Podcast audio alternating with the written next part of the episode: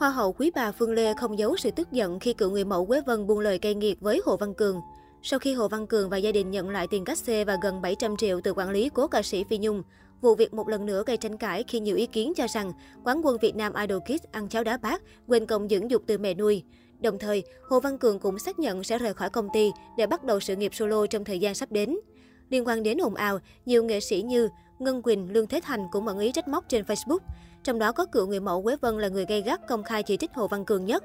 Chân dài mắng ca sĩ 18 tuổi là nghịch tử và sử dụng cụm từ món nợ nghiệt duyên tình mẫu tử.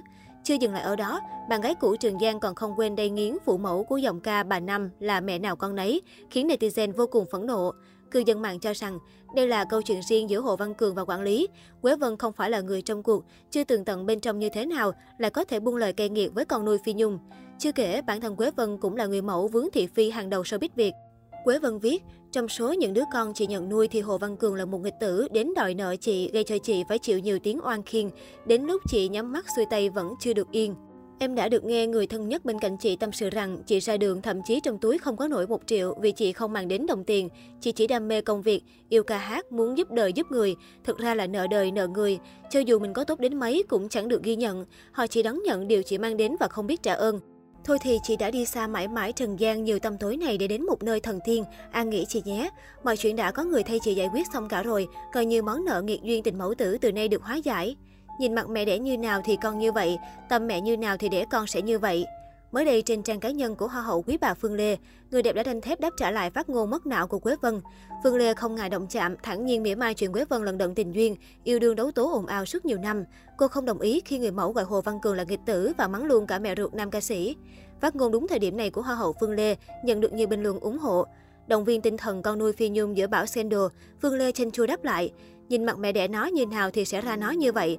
Thật sự tôi muốn nhìn mặt mẹ đẻ Quế Vân để cô thế nào mà đẻ ra một cô con gái yêu lấy ai cũng nhảy dựng lên um sùm và hết bị bỏ thê thảm đến bị đánh lên bờ xuống ruộng và đẻ con cha nó không chịu nhận. Bạn cũng có con mà buông miệng độc ác với thằng nhỏ đáng con mình thì tôi hiểu vì sao những người đàn ông của bạn lúc nào cũng cao chạy xa bay, bỏ dép không kịp nhặt. Lớn rồi, đầu chắc hai thứ tóc mà nhìn sự việc chán thế bạn. Nhiều khi ở trong nhà còn chưa hiểu rõ, ngoài ngõ đừng xía vào bạn ơi. Tất cả đều có lý do hết. Nghịch tử nó đã làm gì? Chửi cho đánh mẹ, cướp tiền cho mẹ, hãm hại mẹ nó chết. Bạn có chắc chắn từ nhỏ đến lớn bạn chưa bao giờ làm mẹ bạn buồn. Bạn là đứa con hoàn hảo, mẹ bạn chắc hãnh diện lắm nhỉ? Tha cho nó đi bạn ơi. Chiều ngày 10 tháng 10, bị cho là đá đểu Hồ Văn Cường, Lương Thế Thành đã chính thức lên tiếng về phát ngôn gây tranh cãi. Đồng tiền có thể giải quyết mọi vấn đề trong cuộc sống nhưng nó cũng dễ dàng làm tha hóa con người, nhạc, tiền, tiền, tiền. Cho tới rạng sáng 12 tháng 10, Lương Thế Thành có bài đăng dài trên Facebook cá nhân nhắc đích danh ca sĩ Phi Nhung và Hồ Văn Cường. Một lần nữa xin lỗi vì status xuất hiện đúng thời điểm nhạy cảm.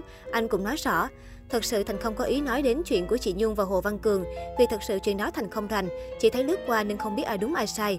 Dù cho ai đúng sai thì Thành cũng không có quyền phê phán. Huống chi từ đó giờ, Thành không xen vào chuyện người khác. Một người mới mất và một em nhỏ mới lớn. Cả hai đều là đồng nghiệp của Thành, nên Thành không cho phép mình phê phán ai hết. Mà Thành cũng không có quyền phê phán ai, vì mình đâu là gì đâu mà phê phán người ta, huống chỉ là đồng nghiệp.